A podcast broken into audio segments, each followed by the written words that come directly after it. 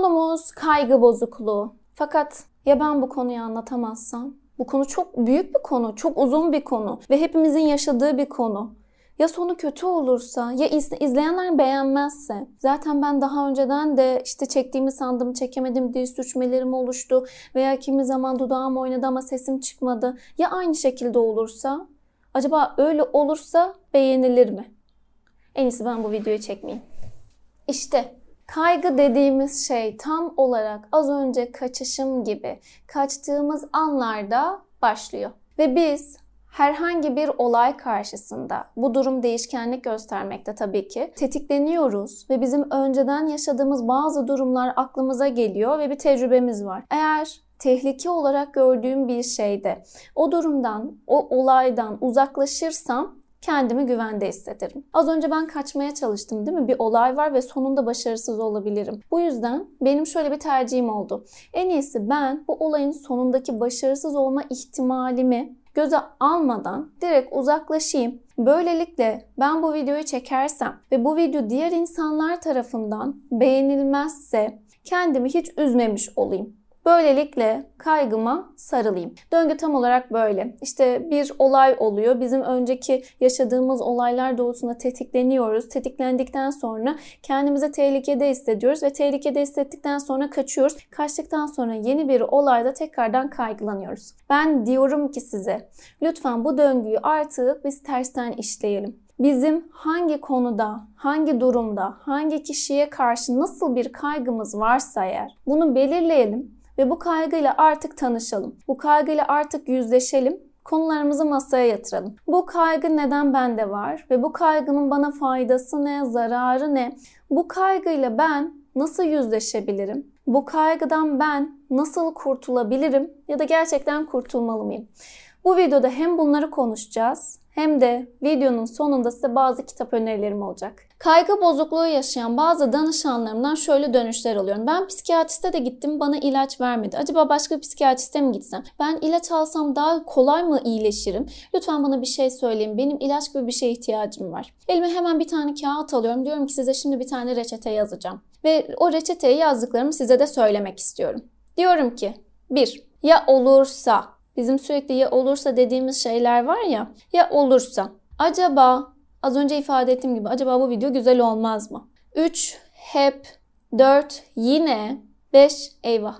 İşte bu 5 cümle zihninizde oluştuğunda zihninizdeki o kaygı çanlarını durdurmak için kendinize yeni bir ses bulun şu şekilde bir ses olabilir. İşte farklı şekilde bir ses olabilir. Sadece o anı fark etmeniz bile çok önemli. Eğer zihninizde bu beş cümle oluştuğunda bunu fark ederseniz bir zaman sonra kaygınızı tanımak için masaya da oturabileceksiniz. Bu yüzden lütfen siz de bir kaygınızı bulun, tespit edin. En çok neyi ya olursa diyerek zihninizde canlandırıyorsunuz. En çok ne eyvah diyebiliyorsunuz veya neye en çok yine aynı şey oldu deyip üzülüyorsunuz, kaygılanıyorsunuz. Lütfen bunu belirleyin ki ona göre sorununuzu çözüme kavuşturabilin.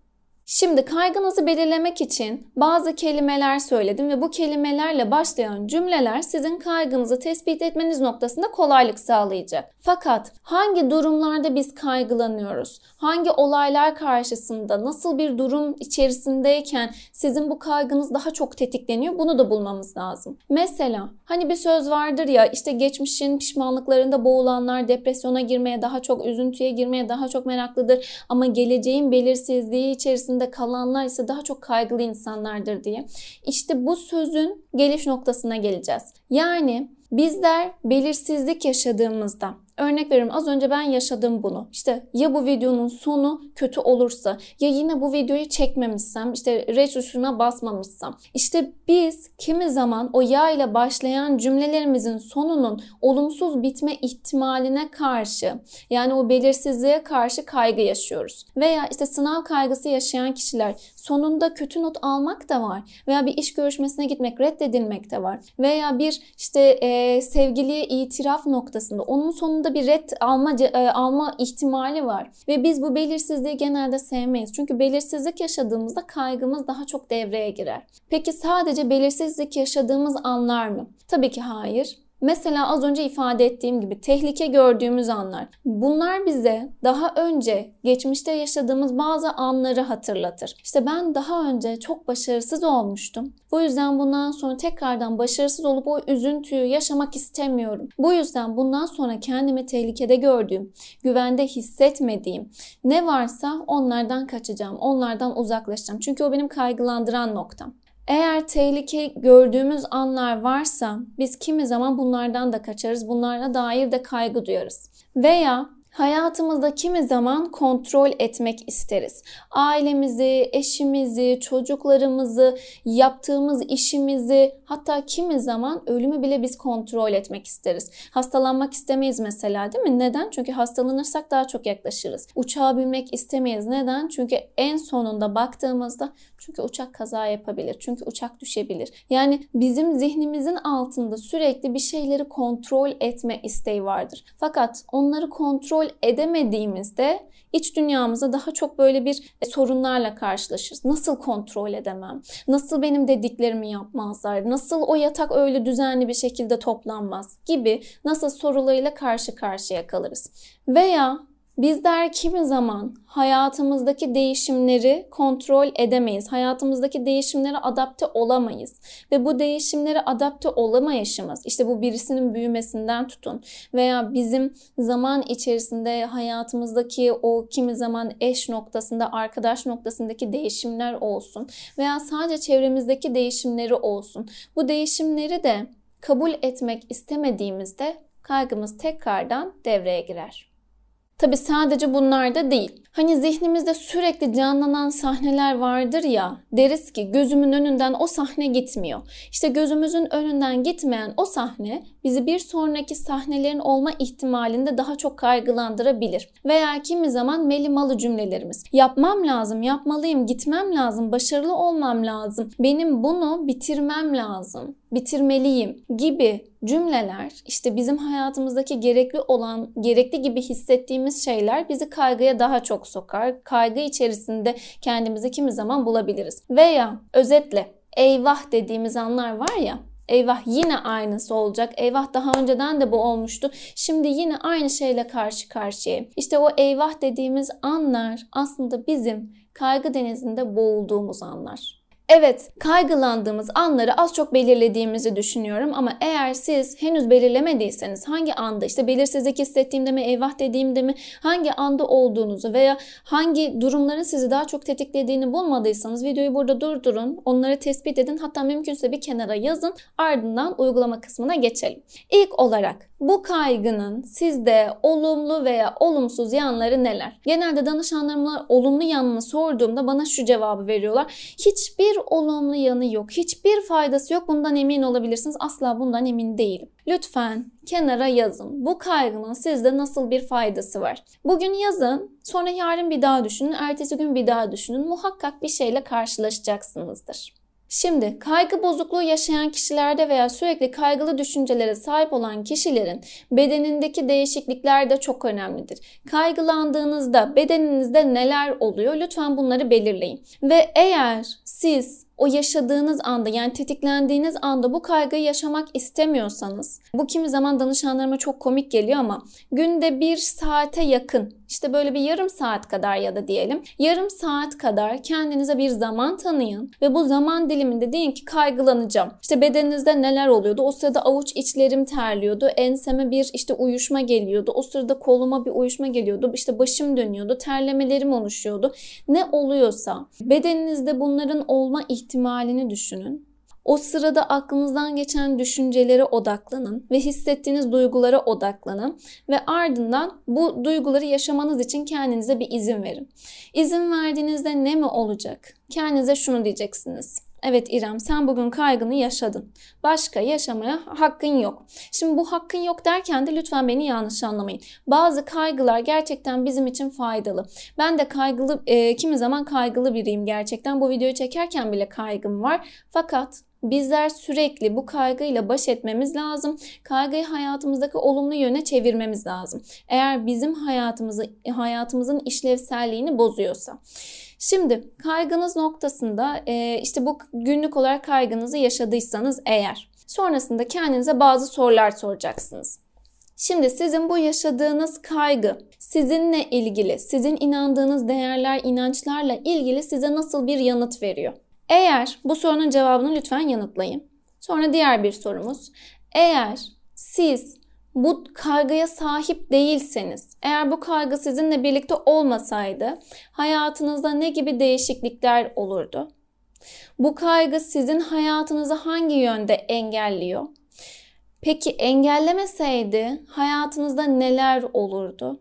Bir de mümkünse bir hedef listesi oluşturun. Siz hayatınızda neleri başarmak istiyorsunuz? Sonra onlara bir oklar çıkartın ve deyin ki kaygım hangi hedeflerimde bana engel olabilir? Bunları belirleyin. Bunları gözünüz görsün, zihniniz işitsin. Ee, ve bunlarla birlikte işte kaygınızın faydasını da, kaygınızın size zararını da muhakkak bir kenara yazın. Ve kimi zaman bu kaygıda kaygılanmanızı gerektiren sizin herhangi bir kanıtınız var mı? Bunu bir kenara yazın. Peki kaygılanmamanızı gerektiren bir kanıt var mı? Onu da yazın. Kanıtınız ve karşı kanıtınız, kaygılanmamanızı gerektiren kanıtınız üzerinde aslında sizin inanmanız gereken alternatif düşünceniz nedir? Altına bunu yazın. Bir de kapatın gözlerinizi. Sizin kaygınızın olmadığı bir yakınınızı düşünün. Onun hayatında nasıl değişiklikler var? O hayatını nasıl idame ediyor? Bunları bir düşünün. Lütfen bu soruların hepsini tek tek yanıtlayın. Bir de şöyle bir şey var. Kaygı bozukluğu yaşayan kişiler sürekli dışarıdaki insanlar tarafından değerlendirilme veya yargılanma veya onların sürekli onu gözlemlediğini düşünürler ve onlar tarafından sürekli bir performans baskısı içerisindedirler. Size demem o ki lütfen dışarıdaki o kameranın tuşunu artık durdurun. Sizin iki gözünüz, iki kulağınız var ve siz yaptıklarınızı ve gittiğiniz yerleri, uğraşlarınızı, yeteneklerinizi, başarılarınızı kendi iki gözünüz, iki kulağınız üzerinden değerlendirmeye çalışın. Çünkü biz kimi zaman başkalarının bizi beğenme düşüncesi içerisinde içerisindeyizdir. Kimi zaman başkalarının bizim performansımızı değerlendirmesi üzerine o kaygıyı yeşertip büyütürüz. Az önce ben ne yaptım? Acaba izleyenler bu videoyu beğenir mi?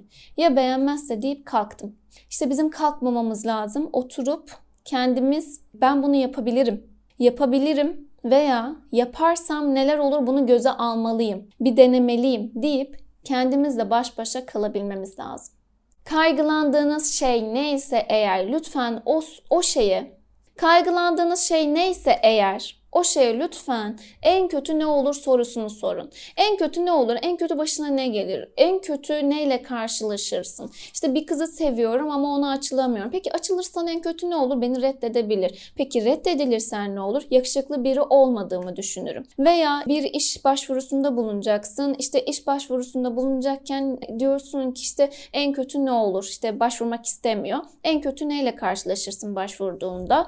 İşte diyor ki en kötü ne olur? Beni kabul etmezler, CV'mi görürler ve başarısız olmadığımı anlarlar. Başarısız olmadığını anlarlarsa en kötü ne olur? Bir daha hiçbir yere e, gidemem. Bir daha hiçbir yere gidemezsen ne olur? Ya en kötü kendime yeni bir iş kurarım. İşte kurumsal bir yerde çalışmak yerine kendime yeni kurmuş olduğum işle birlikte hayatıma devam ederim. Çok da kötü bir şey olmazmış yani. Yani bir nevi farkındalığınız açılmış olacak veya kendinize yeni alternatif çözümler üretmiş olacaksınız. Bizler kaygılandığımız anda doğru nefes alışverişine sahip olmadığımız için üstüne üstlük bir de bedenimizde bazı e, değişik tepkiler oluştuğu için işte nefes alışverişimizde hızlanmalar, kalp atışımızda hızlanmalar veya işte sol kolumuzda uyuşmalar, bayılma hissi, mide bulantısı gibi hisler oluşabileceği için akşam yatmadan 5 dakika önce bir nefes egzersizi yapalım. İşte 4 saniye burunda nama, onu 8 saniye işte burunda tutma, ardından 12 saniyede verme gibi farklı farklı nefes egzersizleri var. Siz hangisini uyguluyorsanız eğer uygulamadığınız varsa az önce